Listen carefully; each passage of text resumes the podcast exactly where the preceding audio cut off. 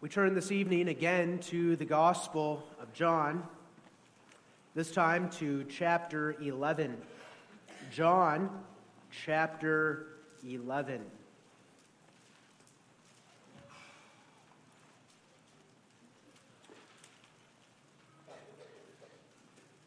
We begin the reading at verse 43. Just to get a little bit of a context here, the, the whole first section of the chapter has to do with uh, the marvelous miracle of Jesus raising Lazarus from the dead. And then what we consider in the preaching tonight uh, follows immediately after that, as will be clear from the scripture reading. The text is verses 47 through 52. We will not be rereading that, but I ask that you pay particular attention to those verses, and it will be profitable to keep our Bibles open through the course of the preaching this evening. John 11, verse 43. And when he thus had spoken, he cried with a loud voice, Lazarus, come forth.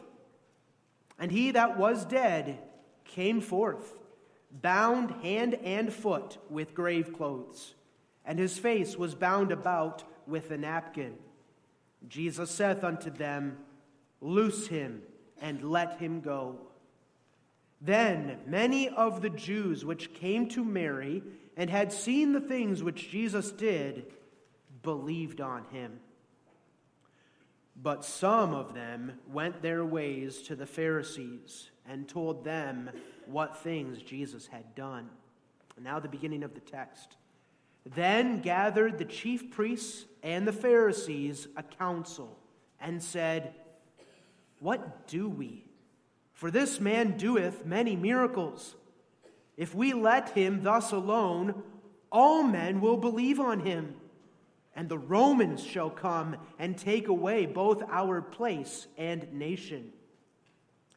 And one of them, named Caiaphas, being the high priest that same year, said unto them, Ye know nothing at all, nor consider that it is expedient for us that one man should die for the people, and that the whole nation perish not. And this spake he not of himself, but being high priest that year, he prophesied that Jesus should die for that nation.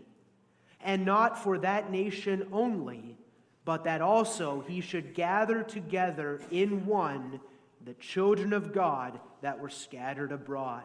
And so far will be the text, but we keep reading. Then from that day forth, they took counsel together for to put him to death. Jesus therefore walked no more openly among the Jews, but went thence unto a country near to the wilderness, into a city called Ephraim, and there continued with his disciples. And the Jews' Passover was nigh at hand. This is the, the last Passover of Jesus' earthly life, the Passover when he is crucified. And many went out of the country up to Jerusalem before the Passover to purify themselves. Then sought they for Jesus, and spake among themselves as they stood in the temple What think ye? That he will not come to the feast? Now, both the chief priests and the Pharisees had given a commandment that if any man knew where he were, he should show it, that they might take him. So far, we read God's holy and infallible word.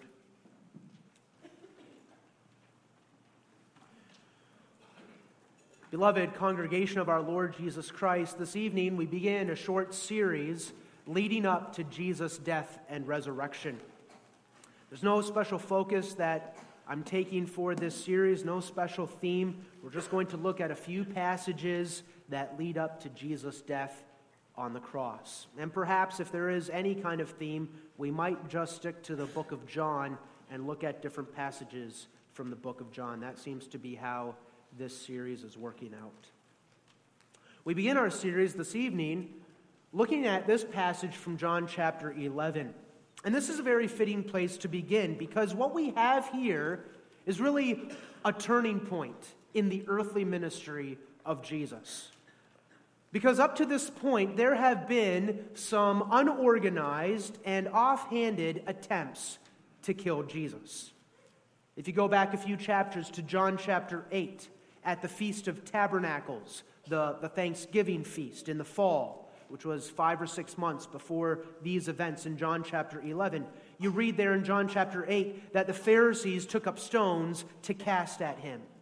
But Jesus hid himself and departed from their midst. That's John chapter 8. Then you go back to John chapter 10. Chapter 10, verse 31, at the feast of dedication during the wintertime. We read that the Pharisees again took up stones to stone him, but Jesus again escaped from their midst. The time had not come. So, up to this point, there are some unorganized and, and spur of the moment attempts to kill Jesus. But what we have with this passage tonight is a shift. We have something here very sobering and very grim taking place. Because here we read that the Jew, the, the ruling body of the Jews, becomes so full of hatred and so full of envy towards Jesus that they actually have an emergency meeting of the Sanhedrin. They have their deliberations, and you might say an official motion is moved and adopted to murder Jesus. No more unorganized attempts to kill the Messiah. This now is official business. And so you have a kind of turning point here. This marks the beginning of the end. After this event, all that is left for them to do is, right, is wait for the right opportunity to arrest Jesus, make the proceedings look as legitimate, as legitimate as possible for the sake of the people, and then put Jesus to death. And as the end of the chapter informs us, an announcement goes out to all the people that if anyone knows where Jesus is, they should tell the leaders so that they can arrest him. Wanted posters are being spread. And this is about two or three weeks before Jesus is nailed to the cross. It's a very sobering passage. But as sobering as this passage is, it's also in a marvelous way, a very comforting passage. Because what we read here is that in the midst of all these dark and devilish deliberations, God Himself is superintending all of it. He is orchestrating all of this. Because we read that as the high priest himself speaks the words that leads these men to make the decision to kill Jesus, the very words that the high priest speaks are prophecy. Not a prophecy he's intending to speak, but a prophecy that God sovereignly gives him. Caiaphas has wicked earthly purposes with this advice he gives, but God Almighty has higher and holy purposes with the very same advice that is given. Purposes that include our eternal salvation. This is what we consider in the preaching tonight. We take as our theme Caiaphas's prophecy of Jesus' death. And we look at that theme under three points. First, the counsel that is given. Second, the prophetic nature of this counsel. And then third, the ongoing fulfillment of it. Here in John chapter 11, at the end of the chapter, the Jews have a problem. Jesus is getting too popular with the people. And the real problem is this that Jesus is not one with these leaders. In fact, he is the opposite. He is against them, spiritually speaking. Time and time again, Jesus is exposing the hypocrisy of the Pharisees and has condemned their self righteous and legalistic behavior. Time and time again, Jesus has warned the people about the leaven of the Pharisees. He has exposed their greed and their sensuality and their elitism. And he himself has emphasized that it's sinners whom the Son of Man has come to save, not the self righteous. But now the problem becomes more and more that this Jesus is getting too popular with the people. And these miracles that he's committing are miracles that no one can deny. That's really the context here. In the first half of Luke, Uh, of John chapter 11, Jesus performs his greatest miracle. He raises Lazarus from the dead. De- Lazarus, who had been dead for four days. And we read in verse 45 that many of the Jews which had come to Mary and had seen the things which Jesus did believed on him. And we may presume there that they not only believed on him as an earthly Messiah, which is the concern of the leaders, but that many of them believed on him as the true Messiah. They believed in him. And the idea there is in verse 45 that they had seen the things which Jesus did. That word seen has the idea that they observed what Jesus did, they studied it, reflected it, they reflected on it, they pondered it, and the conclusion that they came to was this This is the Son of God. The blind are receiving their sight, the deaf hear, the lame walk, and the dead are being raised up again, and the poor are having the gospel preached to them. This is the Messiah. And if you remember, this miracle of raising Lazarus from the dead takes place in the small village of Bethany, which is less than two miles from Jerusalem. This miracle happened in the presence of many people. And the miracle happened after Lazarus was dead for four days. There is no arguing over the miracles of Jesus. And, and the word is being spread quickly throughout the capital city of Jerusalem itself. And if you would go ahead to chapter 12, you read how the people are reacting. Chapter 12, verse 9 says that as the people gathered into Jerusalem to keep the Passover, many people wanted to see not only Jesus, but also Lazarus. And in chapter 12, verse 11, we read that because of Lazarus, many of the Jews went away and believed on Jesus. And you go a little further into chapter 12, into verse 19, you read, The Pharisees therefore said among themselves, Perceive ye how ye prevail nothing. Behold, the world is gone after him. And so the leaders have a problem.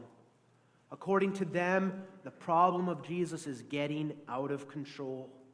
And we read in John 11, verse 46, that some of the people who witnessed Jesus' raising of Lazarus from the dead, instead of believing on him, scurry over to the Pharisees in order to tell them the kind of problem that they now have on their hands. And so we read, as you continue reading in the passage, the Jewish leaders have an emergency meeting. Verse 47 Then gathered the chief priests and the Pharisees a council and said, What do we? For this man doeth many miracles. This emergency meeting was a meeting of the Sanhedrin. Maybe you children, you catechism students, know what the Sanhedrin was. The Sanhedrin was the ruling body of the Jews, made up of 70 men, 70 elders, you might say.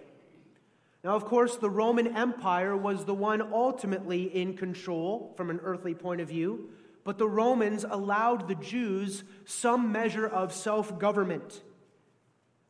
And the Sanhedrin was that body of the Jews that carried out that rule among the people. In the Sanhedrin, most of the men were Sadducees.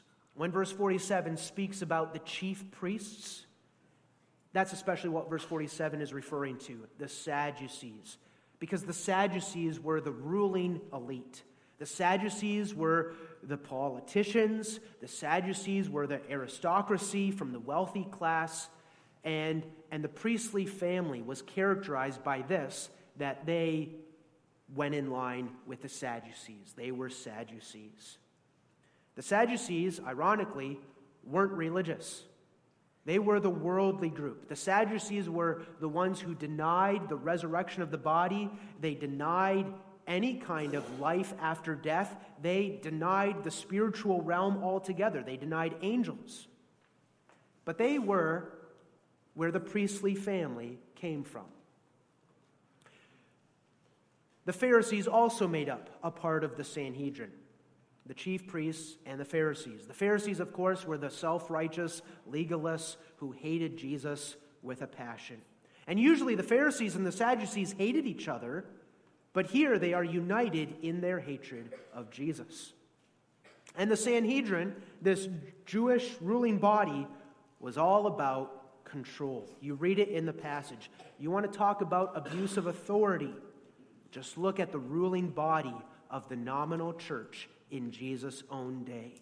The Sanhedrin was all about control, maintaining control over the people and maintaining their own power. And that's clear when you look at what these men are concerned about. In verse 48, we read, If we let him thus alone, all men will believe on him, and the Romans shall come and take away both our place and nation. And the concern of the Sanhedrin was this if we don't do anything about Jesus, everybody will soon be following Jesus, and there won't be anyone for us to rule over.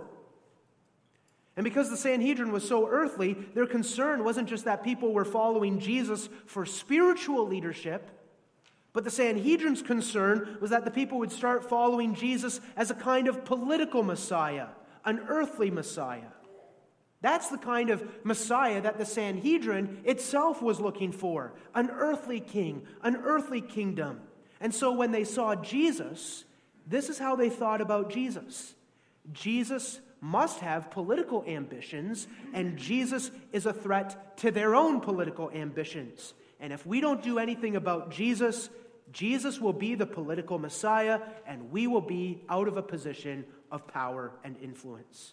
And then their concern was this if the Romans hear about all this, that there is this new political Messiah who's going to lead a rebellion against the government, well, then the Romans will be concerned. They will come here and they will take away all our privileges and freedoms.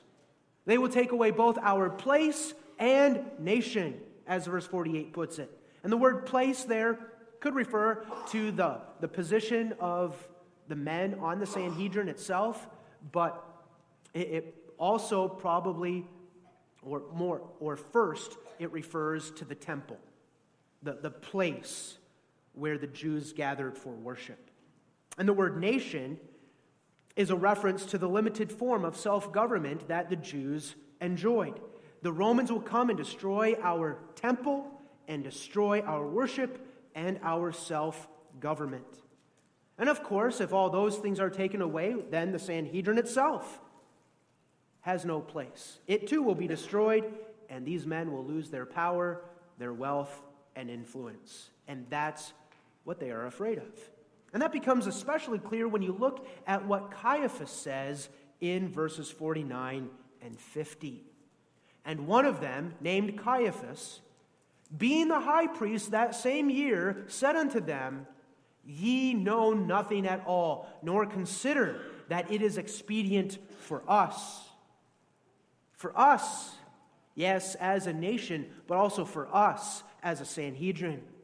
How can we maintain our power and our control? How can we maintain this earthly institution, this nation that we have here in Judah?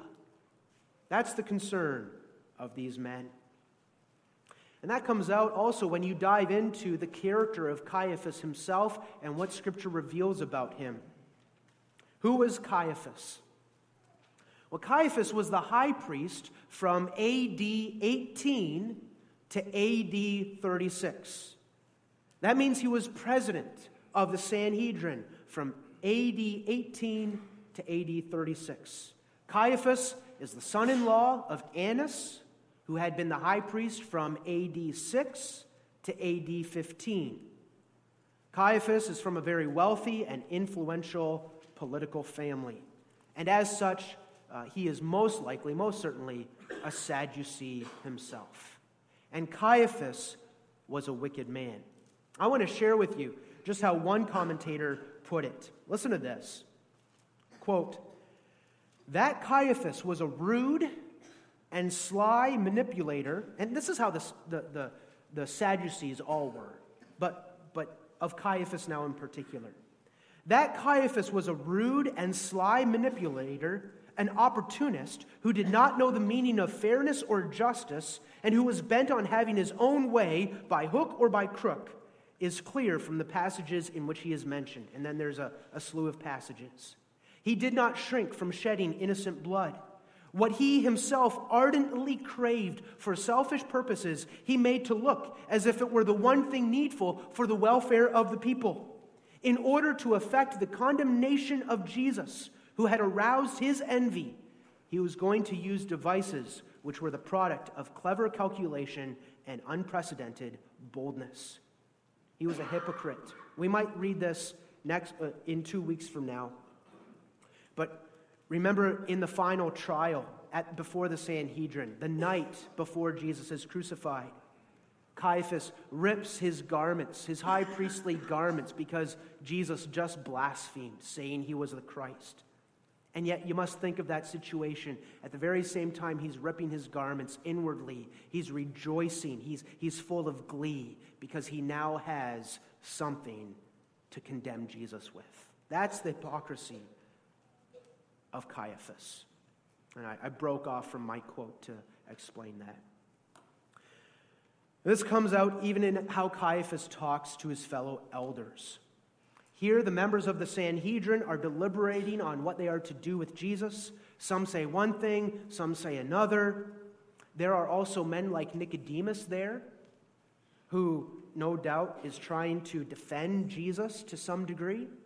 And Caiaphas sees all this deliberation, it's not going anywhere, and he pipes up and declares, You men don't know anything, nor consider that it is expedient for us that one man should die for the people, and that the whole nation perish not. So, under the guise of patriotism, this unscrupulous scoundrel tries to get rid of someone who is standing in the way of his own personal popularity and power. Get this man out of the way, and we will maintain what we have. Follow Jesus, and the nation perishes. Allow Jesus to lead the people, and the Romans will come and destroy us. But put Jesus to death, get rid of him, and the nation is saved, and so is our power. What is expedient for us, brothers? What is easy for us? And what will be good for the nation as a whole? Put Jesus to death. And the outcome is that this man's advice is adopted by majority vote, and it's established. They will kill Jesus. That's the counsel of Caiaphas. Before we move on, just a few things to observe. Just look at how strong the unbelief is here. These men aren't even denying that the miracles of Jesus are real. They know that Jesus is God. Only God can do this kind of thing. But the envy and the enmity of these men towards God is strong instead of promoting Jesus, right? Instead of encouraging Jesus to continue to perform his miracles, to heal the whole land of Judah of all its sickness, they instead say, Let's put this man to death. In addition, look at how earthly these men are. They are relying so much on what is practical, what is pragmatic, what is useful. There's no appeal to God. There's no appeal to truth. There's no evidence here of any spiritual commitment to the God of their fathers or to biblical principles, but only a commitment to politics and power and position. No appeal to God to save the nation, no appeal to God for wisdom, but complete self sufficiency and self promotion. And in addition, look at how ironic the whole situation is here.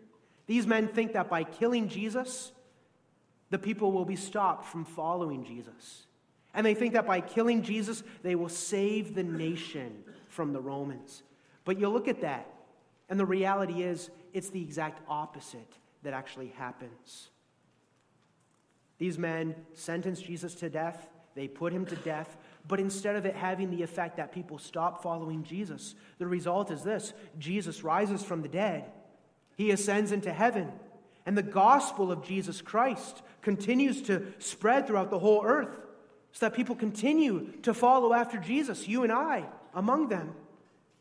And not only that, but by killing Jesus, these men are actually used by God to bring the Old Testament dispensation, the era, the era of the Old Testament, to its end.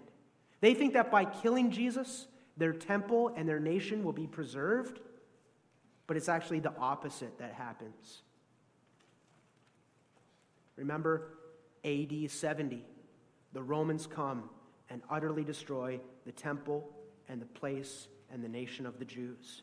Jesus, through his own death, through his suffering and death and resurrection, he fulfills all the Old Testament types and shadows. Even Caiaphas' own office as the high priest comes to its abrogation, it comes to its end. His own office comes to an end through what the Sanhedrin plots to do in our text. And what happens is that the nation is destroyed. And yeah, the Romans come in and destroy their place and the nation. And what's the instruction for us? Before we move on, the instruction that I was reminded of this past week personally, as I myself as an, am an office bearer, and for all of us who are in positions of authority, don't do what is expedient but press on doing what is right in the eyes of the Lord. Be in His Word, call out to Him for help, and trust Him for the results. He will take care of His people. How important that is for our office bearers. How important that is for each of us in our own personal lives. It's not about expediency, it's about doing what I know my Lord and King wants me to do.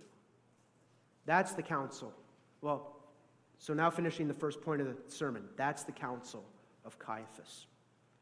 Having seen that Counsel of Caiaphas, what we especially want to dwell on is how this text speaks of that counsel as prophecy. The passage says that what Caiaphas says is prophecy. And that puts everything that we've just looked at in an entirely new and different light. Because this is not just wicked men doing their wicked deeds, but this is God superintending over all these events, leading all these things to fulfill his own purposes. Caiaphas declares one man should die for the people, that the whole nation perish not. And then in verse 51, you have the inspired commentary on these words. And this spake he not of himself but being high priest that year, he prophesied that Jesus should die for that nation. There are two things here that make this prophecy very interesting. First of all, as we've already seen, Caiaphas was a very wicked man. And yet, the prophecy comes from his mouth. The furthest thing on Caiaphas' mind was how Jesus was going to die as the Passover lamb to take away the sins of God's people, to be the Messiah. And nevertheless, that's exactly how these words are prophetic. Caiaphas means these words in one way, an earthly, political sense, but the Holy Spirit communicates with these words an entirely different reality that spiritually, not politically or earthly, but spiritually, one man will die so that the nation, the spiritual nation, spiritual Israel, the nation of God's elect people, might be saved. So Caiaphas says this as a wicked man, and yet it's still prophecy. Kind of reminds you, children, in the Old Testament of the wicked prophet Balaam, the false prophet Balaam. And yet, in spite of himself, God uses him to speak a blessing upon his people, even a prophecy concerning Jesus. And there are other examples as well in the Old Testament, but that is maybe the one that stands out the most. But second, what stands out is not only is Caiaphas a wicked man speaking this, but Caiaphas is also the high priest. And he's speaking this as the high priest. That's what's being emphasized there in verse 51. Being high priest that year, he prophesied. And what's interesting is that in the Old Testament, which is what this passage really is, still is, the Old Testament dispensation, in the Old Testament, the high priest did have a prophetic capacity, a prophetic role. It wasn't unheard of for the high priest to give prophecy. If you remember, it was even part of his office. The high priest had the Urim and Thummim, which were stones that were attached to his breastplate. And with those stones, we don't know how it worked, but with those stones, the high priest could prophesy. So the high priest did have a prophetic function from time to time in the Old Testament. And what verse 51 is emphasizing is that despite Caiaphas' own ungodliness, God nevertheless is still using him and still using his office as high priest to give a prophecy. That's emphasizing God's sovereignty in these things. That's the point being made. God is sovereign. And even when wicked men occupy offices in the church, God can still use those men and does use those men to declare his truth and to serve for the salvation of his people. This passage is giving us another glimpse into the mystery of that relationship between God's sovereignty and God's eternal decree and counsel and his providence on the one hand, and the reality of human responsibility and the exercise of human responsibility. Caiaphas was free to say what he pleased. Caiaphas was not prevented in any way from saying what his wicked heart wanted him to say. Nevertheless, God so directed everything that the very words that came out of the high priest's mouth were exactly the words that expressed what God was doing in this situation. God uses even the wrath of men to accomplish his purposes. And really, when you step back and you look at the whole picture of what's going on as Jesus is led to the cross and nailed to the cross, you see this kind of thing happening over and over again. Think about Pilate and the superscription that Pilate gives over Jesus' head on the cross. This is Jesus of Nazareth, the King of the Jews. And Pilate didn't mean that sincerely. Pilate wrote that to mock the Jews. And yet, he was speaking more truth than he realized, wasn't he? Think of the Pharisees standing at the foot of the cross, mocking Jesus, taunting him, saying, He saved others, Himself he cannot save. And they're mocking him with those words, but there's a truth in those words that they themselves didn't even realize. He's saving others because he's giving himself over. And he's not going to save himself exactly because this is his work of saving others. That's the case with the whole thing, the whole event of Jesus being nailed to the cross Jesus being delivered by the determinate counsel and foreknowledge of God, ye have taken and with wicked hands have crucified and slain. Man was doing one thing, and God was doing another. That's the sovereignty of God. That's the grace of God towards his people. He is working everything for our good. Ye meant it unto evil, but God meant it unto good. Well, that's looking at the prophecy very generally, the fact that this is prophecy. Let's now dive into the prophecy itself and look at the contents. And there's two things to emphasize here. First, the prophecy that Caiaphas speaks is a prophecy regarding substitutionary atonement, vicarious atonement, which means the same thing. When Caiaphas states that one man should die for the people, and that the whole nation perish not. What he's talking about is substitutionary atonement. And he means it in a political sense, but God means it in a spiritual sense. What is substitutionary atonement? Well, it's very easy. First, it's this that when Jesus was put to death, he was put to death as our substitute. He died in our place. He took our position, our place before God. He took upon himself the guilt of our sins and the punishment that was due unto us for them. That's the word substitutionary. And then atonement. And, and that means covering. That means that as our substitute, Jesus made the full satisfaction for all our sins. He served the full sentence of punishment that our sins deserved, so that our sins are canceled in God's sight. They are covered over. no longer held against us. Substitutionary atonement. That's what this prophecy is talking about.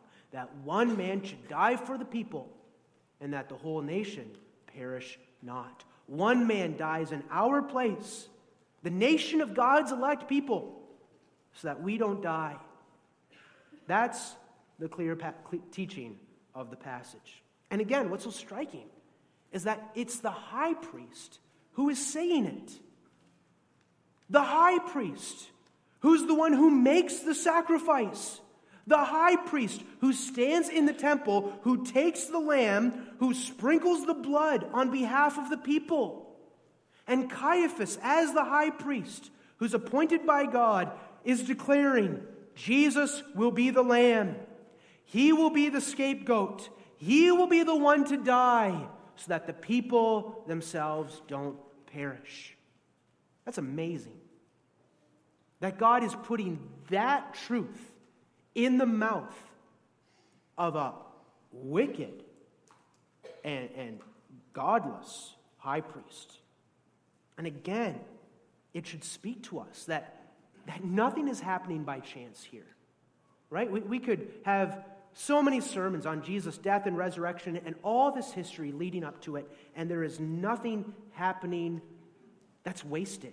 Everything is determined by God to further communicate that this is His doing, this is truth, and, and, and this is what Jesus accomplished. One man should die so that the nation of God's people, the elect among the Jews, should not perish. That's the significance of Jesus' death on the cross. And then, second, to get to the specifics, the prophecy of Caiaphas was a prophecy regarding not just substitutionary atonement, but definite atonement, or the way that we learn it, limited atonement, particular atonement. For whom did Jesus die? For whom does Jesus substitute himself? For everyone? No, he dies, verse 50, for the people. Verse 51, he dies for the nation. Or as verse 52 puts it, he dies so that he might gather into one the children of God that are scattered abroad. And that language in verse 52 is especially strong language. Jesus did not just die for people, Jesus did not just die for believers. But the strong language of verse 52 is this Jesus died for the children of God, who are still scattered, mind you. That's election, congregation. They are God's children. They are God's chosen people, and for them, Jesus dies. Ephesians chapter 1 God has predestinated us unto the adoption of children by Jesus Christ to himself according to the good pleasure of his will. And for those children, the children of God, Jesus lays down his life. It's very comparable language to what you read in John chapter 10 when Jesus says that he lays down his life for the sheep. He does not lay his life down for the goats, he lays down his life for the sheep. That's election. They are the ones, to use other language from Scripture, from John, they are the ones whom the Father has given to Jesus, and of them all, Jesus would lose none. That's definite atonement, limited atonement. And when you get to verse 52, you see that John uses, or, or, the Holy Spirit uses, pretty striking language. And not for that nation only, but that also he should gather together in one the children of God that were scattered abroad. And that's not just the language of election, which is emphasized strongly throughout the whole book of John, but it's also emphasizing the unity of God's family, the unity of the church. This is language that is emphasizing that God has his elect children from the Jews and from the Gentiles, both Jew and Gentile, and God is going to gather them into one, into one family through the death and substitutionary sacrifice of Jesus. Yes, currently, here in John chapter 11, you might say, from a historical perspective, there are two groups There are the Jews from the nation of Israel, and there are Gentiles that are scattered abroad that must still be gathered in. But the idea of verse 52 is this the elect of God that are scattered among the Gentile world, they will be united with the elect children of God who are found among the Jews, so that together they will form one church. And this church, made up of both elect Jews and elect Gentiles, will be gathered by Jesus. Jesus will die for them, and he will gather them together. And the two go together. The ones for whom he died, because he died for them, he also gathers them. So, again, these words are kind of reiterating what was written in chapter 10, verse 16, where Jesus says, And other sheep I have which are not of this fold. Them also I must bring. They shall hear my voice, and there shall be one fold and one shepherd. This is what Jesus is going to accomplish through his death. This is what Caiaphas unknowingly is prophesying with his words. There's a whole lot more to Caiaphas's words than what he could imagine.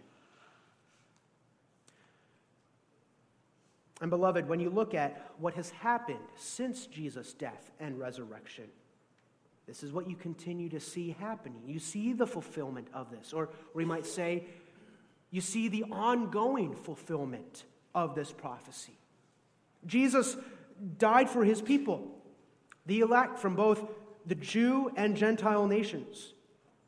And Jesus today is still gathering the children of God into one.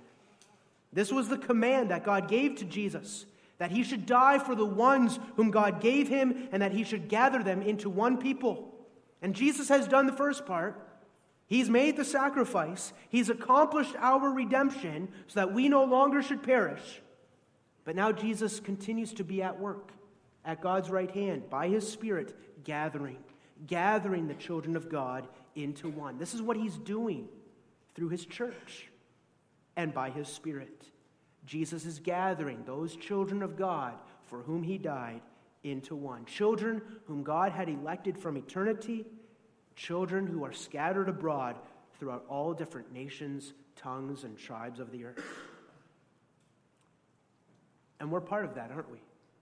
This is our history. John, or the Holy Spirit here in this passage, is talking about us. And this is part of what we rejoice in as Christians. We, as believers, we know that we are the children of God who were scattered among the nations. And we've been gathered into that one fold and one flock of Jesus Christ. And now we continue to rejoice as we continue to see Jesus gathering those children of God more and more from among the different nations of the earth.